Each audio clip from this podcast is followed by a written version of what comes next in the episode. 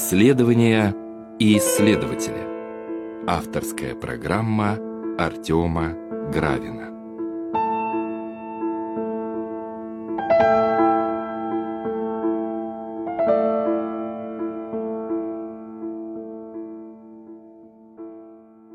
Здравствуйте, уважаемые радиослушатели! В эфире Радио Град Петров, программа «Исследования и исследователи». И мы продолжаем наши беседы о церкви в СССР с Петром Георгиевичем Чистяковым, кандидатом исторических наук, доцентом кафедры истории религии Российского государственного гуманитарного университета. Мы уже провели несколько программ, поговорили о разных людях, которые осуществляли свою церковную деятельность в советское время. Но сегодня мы решили поговорить о человеке близком к нам по времени жизни, а, но об этом несколько позже. Прежде я хотел поприветствовать Петра Георгиевича. Петр Георгиевич, здравствуйте. Добрый день. Сегодня в качестве основного лица, вот у нас церковь в СССР, лица и сюжеты, да, а в качестве основного лица мы выбрали отца Павла Адельгейма, который был практически нашим современником, но с другой стороны был связан с теми священнослужителями, с теми личностями, о которых мы говорили до этого. И об этом Петр Георгиевич расскажет несколько подробнее позже. Петр Георгиевич, а с чего мы сегодня начали? А, с биографии, как обычно, да, или с чего-то другого? Мне прежде всего хотелось бы обратить ваше внимание на то обстоятельство, что мы сейчас живем в момент некоторого слома эпохи, потому что буквально на наших глазах, увы, к сожалению, уходят из жизни живые свидетели советского времени. Наверное, многим людям доводилось испытывать вот это чувство большого сожаления, когда вы помните многих свидетелей тех или иных исторических эпох, а потом вдруг обнаруживается, что об этих давних событиях уже никто не может рассказать. И мне вспоминается, например, что в годы моей юности я очень хорошо представлял себе и 20-е, и 30-е годы, потому что было много людей, с которыми я лично общался. Эти люди все давние времена прекрасно застали и многое могли рассказать. Ну а вот сейчас, соответственно, Выясняется, что и очевидцев после военного времени становится все меньше и меньше, и всякий раз очень жалеешь, что что-то осталось незаписанным, незафиксированным, неуслышанным, непонятым. Ну и вот, конечно, покойный отец Павел Адельгейм, наш старший современник, был одним из таких свидетелей эпохи. И это удивительно. С одной стороны, это человек нашей эпохи, но с другой стороны, он застал советское время – со всеми его громадными трудностями. И его жизнь была невероятно сложной, невероятно тяжелой, и эти тяготы были обусловлены спецификой советского времени. Он прошел через лагеря, был таким образом, наверное, одним из самых молодых по возрасту политзаключенных. Ну, об этом, может быть, немножко позже. А прежде я хотел бы спросить, не приходилось ли вам встречаться с ним или была ли возможность с ним встретиться? Увы, нет, я никогда с ним не общался лично и никогда его не видел, о чем, конечно, очень жалею, потому что ну, многократно возникала такая мысль поехать в Псков, встретиться с отцом Павлом. Вроде бы это близко, это просто сделать, никаких сложностей нет, но, как часто бывает, это откладывалось на потом, ну а потом, соответственно, мы получили 5 августа 2013 года трагическое известие о гибели отца Павла. Ну вот, поэтому, к сожалению, никогда с ним лично не общался, хотя очень хотел.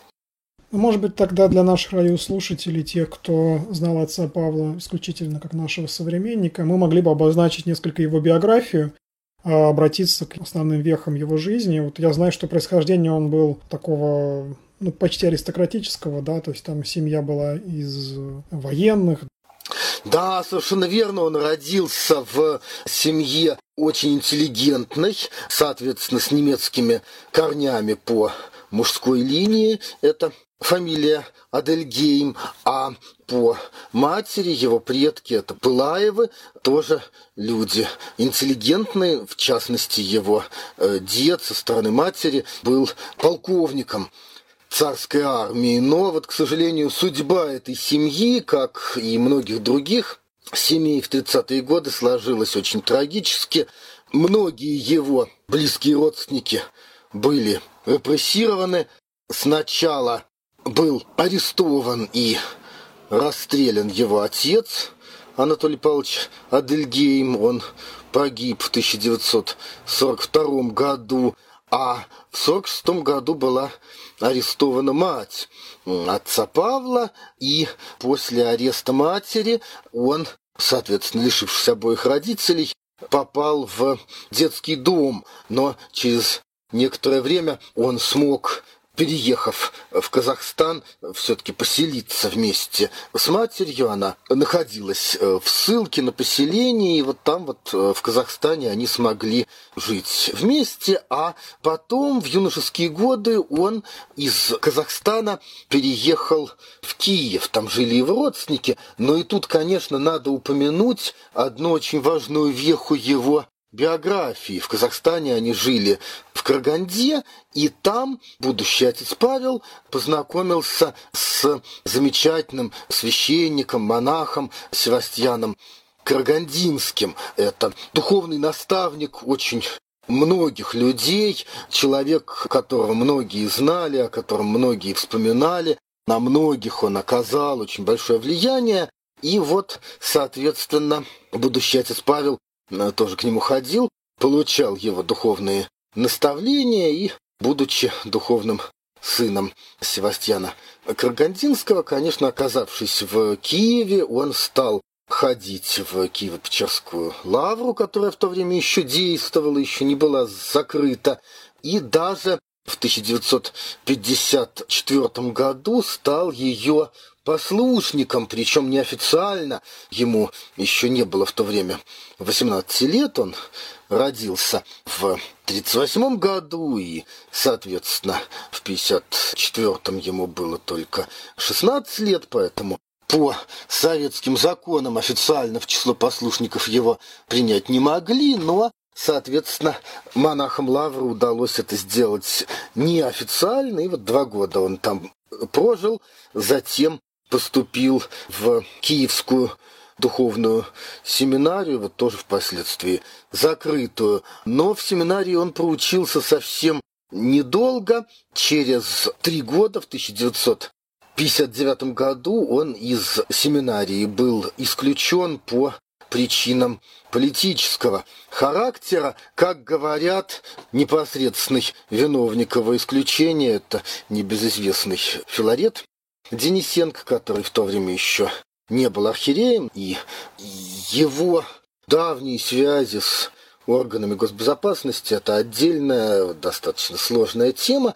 Ну и вот, соответственно, Павел Адельгейм пострадал из-за вот такой непростой, неоднозначной деятельности Филарета, но надо сказать, что столкнувшись вот с этим тяжелым испытанием, столкнувшись с исключением из э, семинарии, он неожиданно получил большую поддержку своего старшего современника, человека очень достойного, человека, о котором мы уже говорили в нашем цикле, архиепископа Ермогена Голубева. Он заметил этого молодого благочестивого семинариста и позвал его к себе в епархию, рукоположил его в диаконы – и помог ему продолжить духовное образование уже в московских духовных школах и в 1964 году, окончив московскую духовную семинарию, дьякон Павел Адельгейм был положен в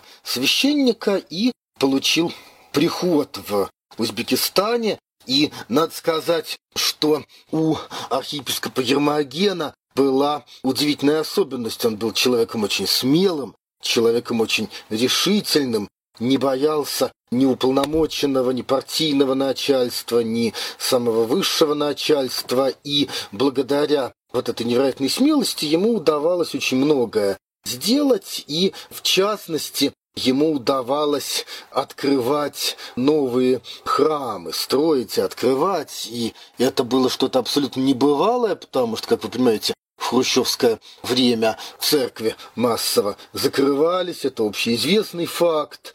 И когда изучаешь эту эпоху, то складывается такое впечатление, что если архиерею удалось добиться чтобы в его епархии ни один храм не закрыли, это уже огромнейшее достижение об открытии каких-то новых приходов невозможно и мечтать. Но вот архиепископу Ермогену удавалось это сделать, и один из новых храмов был построен и освящен как раз отцом Павлом Адельгеймом.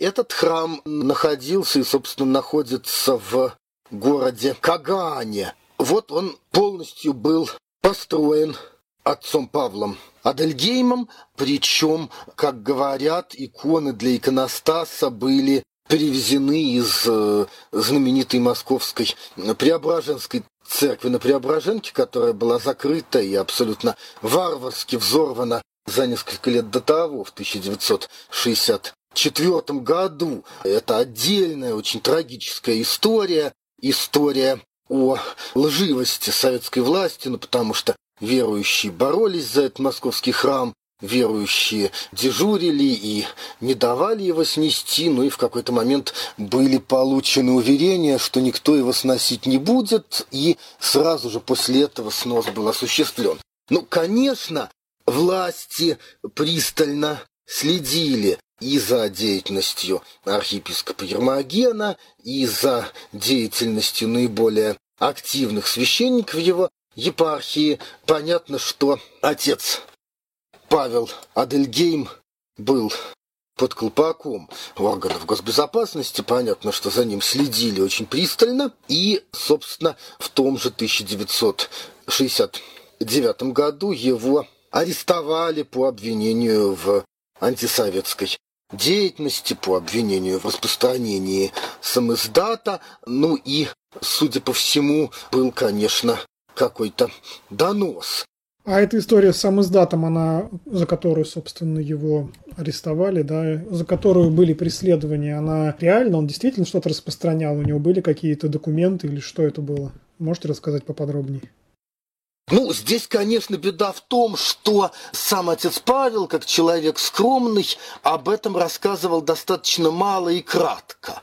Он не оставил никаких подробных воспоминаний. Можно собрать разные фрагменты воспоминаний. Это будут либо какие-то его краткие рассказы в разных интервью, либо рассказы его собеседников о нем. Вот, например, епископ Пантелеймон Шатов буквально на следующий день после его гибели, 6 августа 2013 года, дал краткое интервью, в котором рассказал очень важные факты. Он пересказал несколько лагерных эпизодов, о которых ему рассказывал отец Павел, рассказал о том, как он в библиотеке в каком-то сундуке с книгами неожиданно нашел дароносицу со святыми дарами и держал эту дароносицу при себе и имел возможность не служа литургии, потому что служить там, конечно, было невозможно,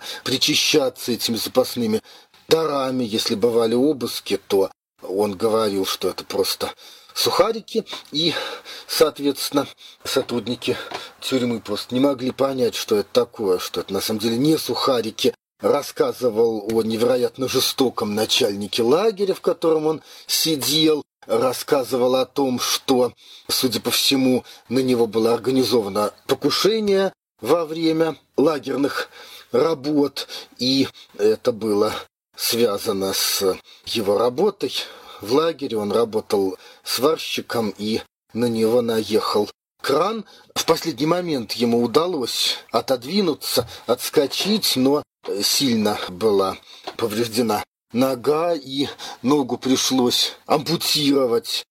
И несмотря на вот такую тяжелую инвалидность, он смог продолжить служение и служил очень много. Но вот можно собрать такие краткие рассказы либо самого отца Павла, либо уже в пересказе тех людей, которые это от него слышали, но это все конечно, вот такие краткие отдельные истории. Жаль, что нет каких-то подробных воспоминаний, но я думаю, что во многом это обусловлено вот действительно его скромностью и его желанием, ну, прежде всего, не о себе рассказывать, а служить.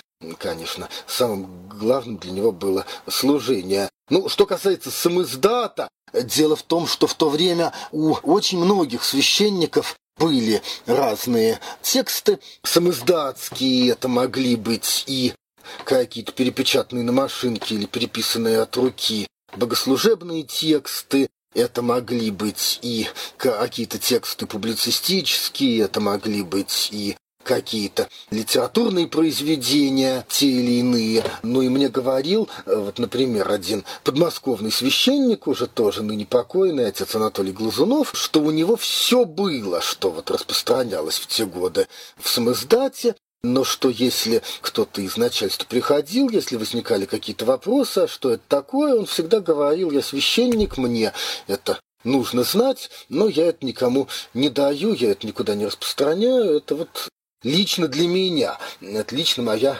домашняя библиотека, которой больше никто не пользуется. Вот, поэтому, конечно, у многих был тот или иной самоздат. Понятно, что не привлекали всех и каждого, у кого что-то было. Но вот в том случае, если хотели в чем-то обвинить, всегда было очень легко найти соответственно говоря, юридическим языком состав преступления, тем более, что вот эти печально известные статьи Уголовного кодекса по антисоветской деятельности давали чрезвычайно расплывчатые формулировки. Ну и тут можно вспомнить суд над отцом Глебом Якуниным, который состоялся ровно через 10 лет, в 79 году, и историю о том, что его обвинили, в частности, в спекуляции разными церковными предметами, и человек, незнакомый с тогдашними реалиями церковной жизни, мог подумать, что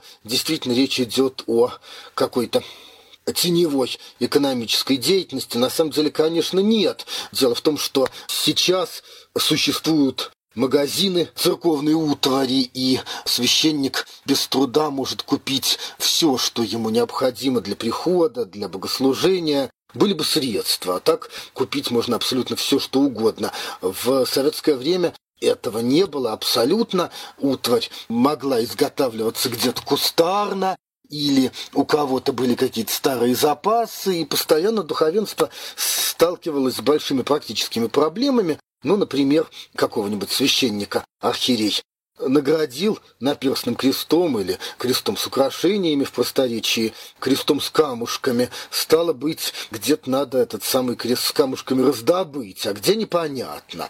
Вроде бы не раздобыть его нельзя, потому что раз награжден, значит, надо его носить. Ну и вот бывало, что где-то что-то находилось из старых запасов, кто-то кому-то что-то продавал, в частности, вот таким одним из каналов через который это все приходило, была Троица Сергиева Лавра, потому что туда очень многие приезжали из самых разных мест. Многое из такой вот очень дефицитной церковной утвари привозили из Украины, э, потому что там, как вы понимаете, в Западной Украине советская власть была установлена поздно, и многое осталось, многое сохранилось. Ну и вот поэтому действительно были такие случаи, что кто-то что-то привозил, кто-то что-то продавал.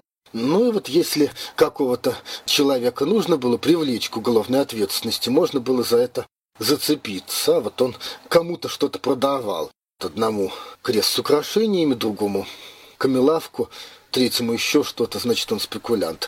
И вот то же самое с этим церковным самоздатом отца Павла, конечно, Дело не в том, что он был каким-то вот таким очень опасным для властей распространителем самоздата. Дело в том, что просто его заметили как вот такого опасного для них священника, как священника решительного, бескомпромиссного. И они, соответственно, задумали его во что бы то ни стало отправить в лагерь. Это, собственно, те самые годы, когда в лагере в очередной раз оказался Краснов-Левицын. Рубеж 60-х и 70-х годов. Ну, вот я читал, что отец Павел по собственным воспоминаниям говорил, что в его самом издате была поэзия известных поэтов, э, которые, собственно, те, кто его задерживал, не могли считать и приписывали эти стихи самому отцу Павлу. Да, совершенно верно, это абсолютно феерическая история, свидетельствующая о дичайшей необразованности сотрудников следственных органов, органов госбезопасности. Они просто не узнавали стихи известных поэтов Серебряного века, и поэтому в простоте душевной решили, что это стихи самого отца Павла. Но просто надо сказать, что это все ведь в советское время не издавалось, были поэты, которых издавали, но меньше, чем хотелось бы, как, скажем, Анна Андреевна Ахматова.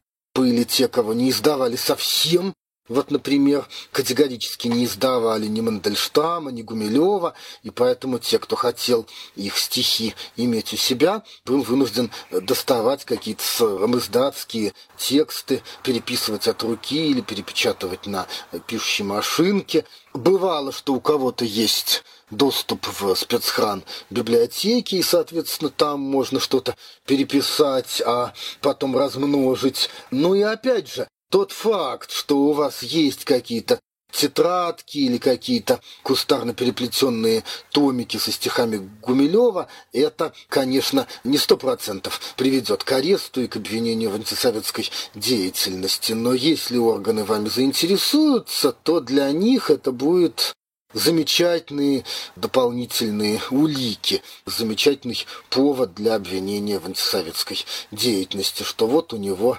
какие-то стихи, в самоиздате, если государственные издательства это не издают, значит, советскому человеку это не нужно. Вот такая была логика, увы. Ну вот отец Павел был арестован, да, у него были ссылка в лагеря, а потом он освободился и продолжил служить. Как сложилась дальше его жизнь и какова была его основная деятельность, церковная деятельность, на что был ориентирован его служение, что называется? Да, после освобождения из лагеря отец Павел продолжил служить и некоторое время служил в Средней Азии, а потом в конце 70-х годов он перебрался в Псковскую епархию и собственно, до конца жизни оставался клириком Псковской епархии.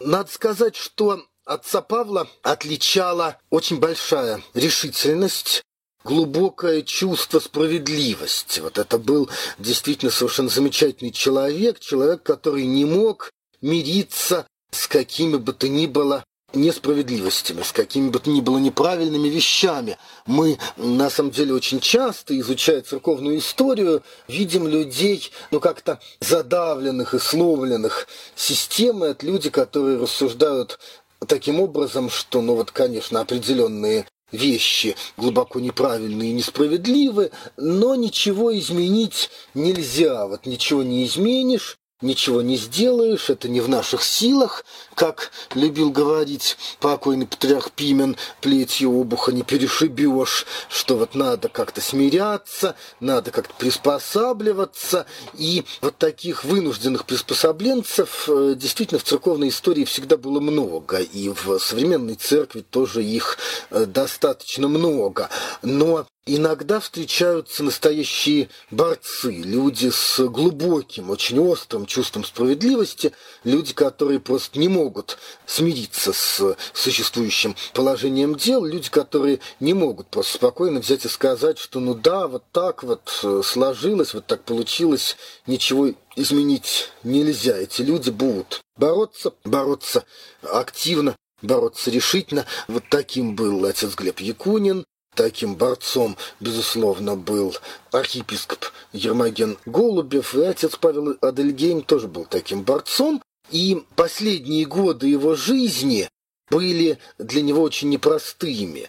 Он находился в состоянии постоянного конфликта с правящим архиереем. Отец Павел был категорически не согласен с изменениями, внесенными в приходской устав, отец Павел боролся за отмену этих изменений, и там были и судебные разбирательства, и с привлечением церковного суда. Одним словом, последние, наверное, лет десять ориентировочно жизни отца Павла были связаны с вот этим его непростым противостоянием с правящим архиереем, и наблюдать за этим было, честно говоря, страшновато, потому что все время было вот такое ощущение, что ну вот еще немного, и его запретят, служении еще немного, и вот получится так, как было в свое время с отцом Сергием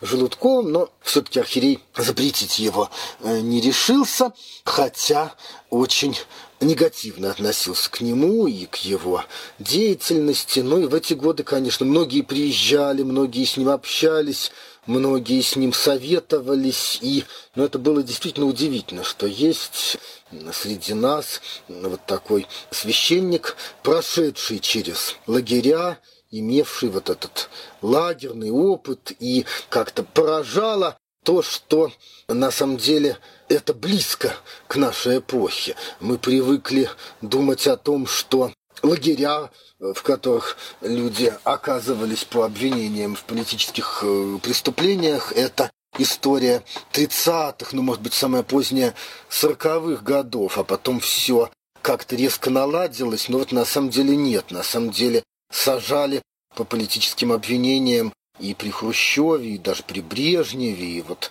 история отца Павла об этом свидетельствует, о том, что вот эти кошмарные лагеря для политзаключенных – это явление совсем близкое к нашей эпохе. Ну и вот отец Павел, надо сказать, был невероятно открытым человеком. И на самом деле вот даже история его трагической гибели, история очень на самом деле тяжелая, это ведь тоже история о его невероятной открытости любому, кто постучится в двери его дома. Да, то, что я знаю об отце Павле, он занимался немало таким социальным служением, у него э, были разные проекты, приют, школа регентов. И вот эта история об убийстве, которая была, опять же, насколько мне известно, связана с такой, ну, по крайней мере, одна из гипотез говорит о том, что это убийство осуществил человек, которого отец Павел просто приютил да, у себя. Э, она, конечно, очень оказывается показательной, что отец Павел таким образом был таким последовательным христианином э, в этом смысле. Да, совершенно верно. И это удивительная открытость, это удивительная готовность впустить в свой дом любого, кто постучится в двери. Отца Павла убил некий молодой человек, судя по всему, душевно больной, молодой человек, у которого были какие-то метания, поиски, в какой-то степени духовные, в какой-то степени просто житейские метания. Ну, в общем, этот юноша приехал в Псков, нашел отца Павла, потому что кто-то ему рекомендовал к нему обратиться, и отец Павел пригласил его к себе в дом, и несколько дней он там у них провел, ну, потому что отец Павел понял, что действительно этому молодому человеку плохо, что этому молодому человеку действительно нужна помощь. Ну, представьте себе специфику современной эпохи. Очень многие люди вообще никого не готовы пустить в дом.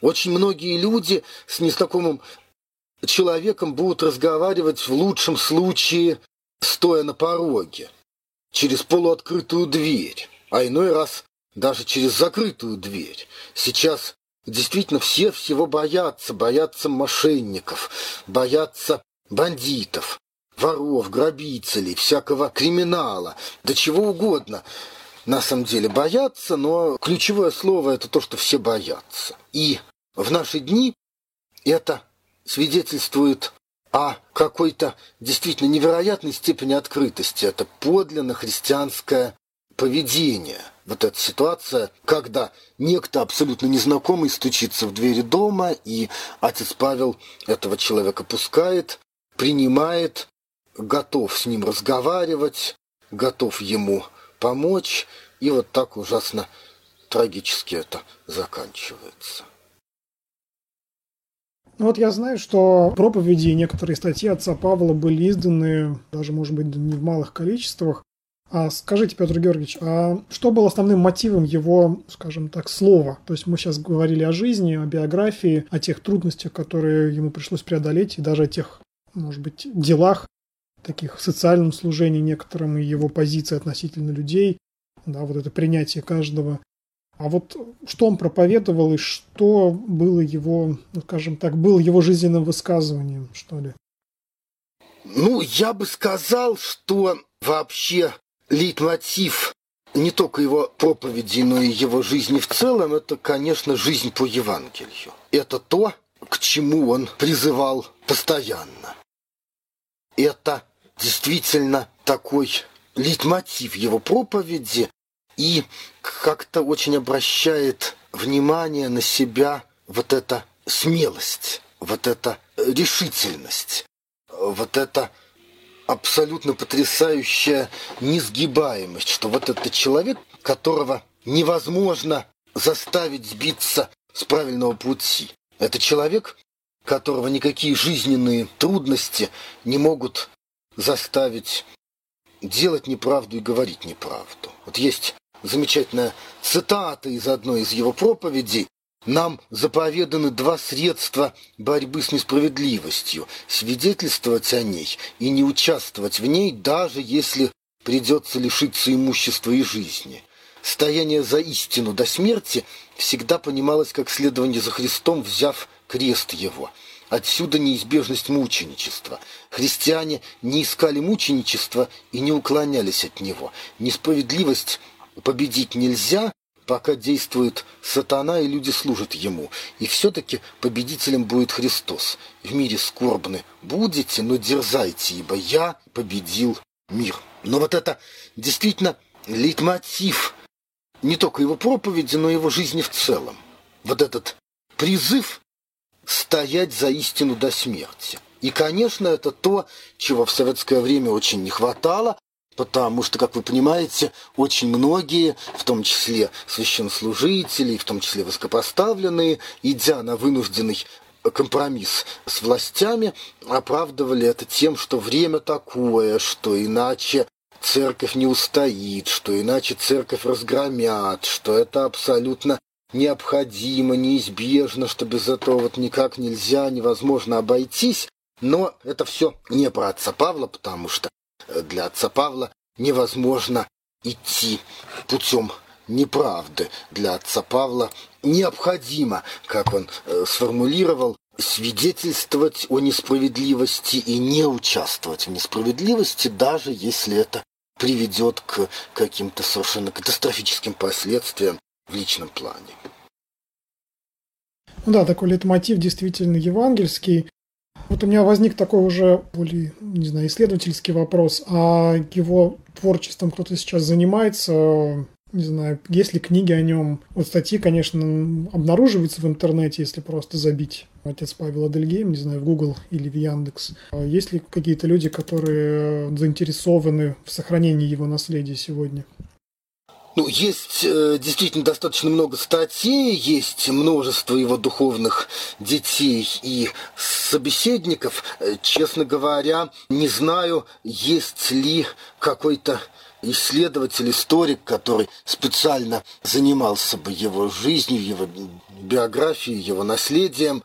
Но могу сказать, что если этого совсем никто не делает, то, конечно, эта работа абсолютно необходима. Конечно, должен кто-то найтись, кто этим займется, потому что биография такого уникального человека, конечно же, должна быть известна, конечно же, она должна быть изучена, тем более, что сейчас еще есть возможность этим заниматься и есть возможность поговорить с живыми свидетелями, посмотреть какие-то архивные материалы. Ну, на самом деле, вот действительно, нет, к сожалению, какой-то единой подробной биографии, и когда мы говорим об отце Павле, о его жизни, все время это ощущается, что это все какие-то отрывочные свидетельства. Конечно, хотелось бы, чтобы кто-то взялся вот за такую серьезную биографическую работу. Чтобы кто-то из историков занялся написанием его э, серьезной научной биографии. А вот эта история с тем, что, ну, скажем так, члены Преображенского братства, последователи отца Георгия Кочеткова, как-то вот пытаются представить отца Павла как ну, своего соратника, что ли, да, и насколько мне известно, с этим не все согласны. Вот что вы об этом думаете? Ну, здесь мне сложно судить как-то однозначно, поскольку я сам с отцом Павлом не общался, но действительно, безусловно, многие из Преображенского братства к нему ездили, многие его очень уважали, но просто есть такое мнение, что степень их поддержки отцом Павлом в их словах преувеличена, что несколько они выдают желаемое за действительное, но я не могу здесь э, вынести какой-то окончательный вердикт, э, просто не будучи лично знаком с отцом Павлом, это сделать достаточно сложно. Но я бы сказал, что просто, безусловно, можно и нужно доверять свидетельствам его близких. Вот в целом, взглянув на жизнь отца Павла, можно увидеть, что действительно за его такой скромностью некоторой скрывался подлинный христианский подвиг, который, может быть, не был таким громким, ярким, навязчивым, что ли, да, но это было настоящее христианское служение, которое необходимо нам и сегодня, и, наверное, будет необходимо церкви в России в будущем. Да. И на этом мы, наверное, будем завершать нашу программу. Я хотел бы поблагодарить Петра Георгиевича за рассказ об отце Павле, за очередную беседу в рамках нашего цикла. Мы еще продолжим наши беседы. У нас еще есть несколько лиц, которых мы хотели бы рассказать. Но на сегодня мы будем заканчивать. Я напоминаю, что мы говорили сегодня об отце Павле Адельгейме, человеке, который застал советскую эпоху, пережил советскую эпоху и принес нам благую весть уже в постсоветскую эпоху. Мы говорили с Петром Георгиевичем Чистяковым, кандидатом исторических наук, доцентом кафедры истории религии Российского государственного гуманитарного университета. Спасибо вам большое, Петр Георгиевич. Спасибо. И всем всего доброго. До свидания.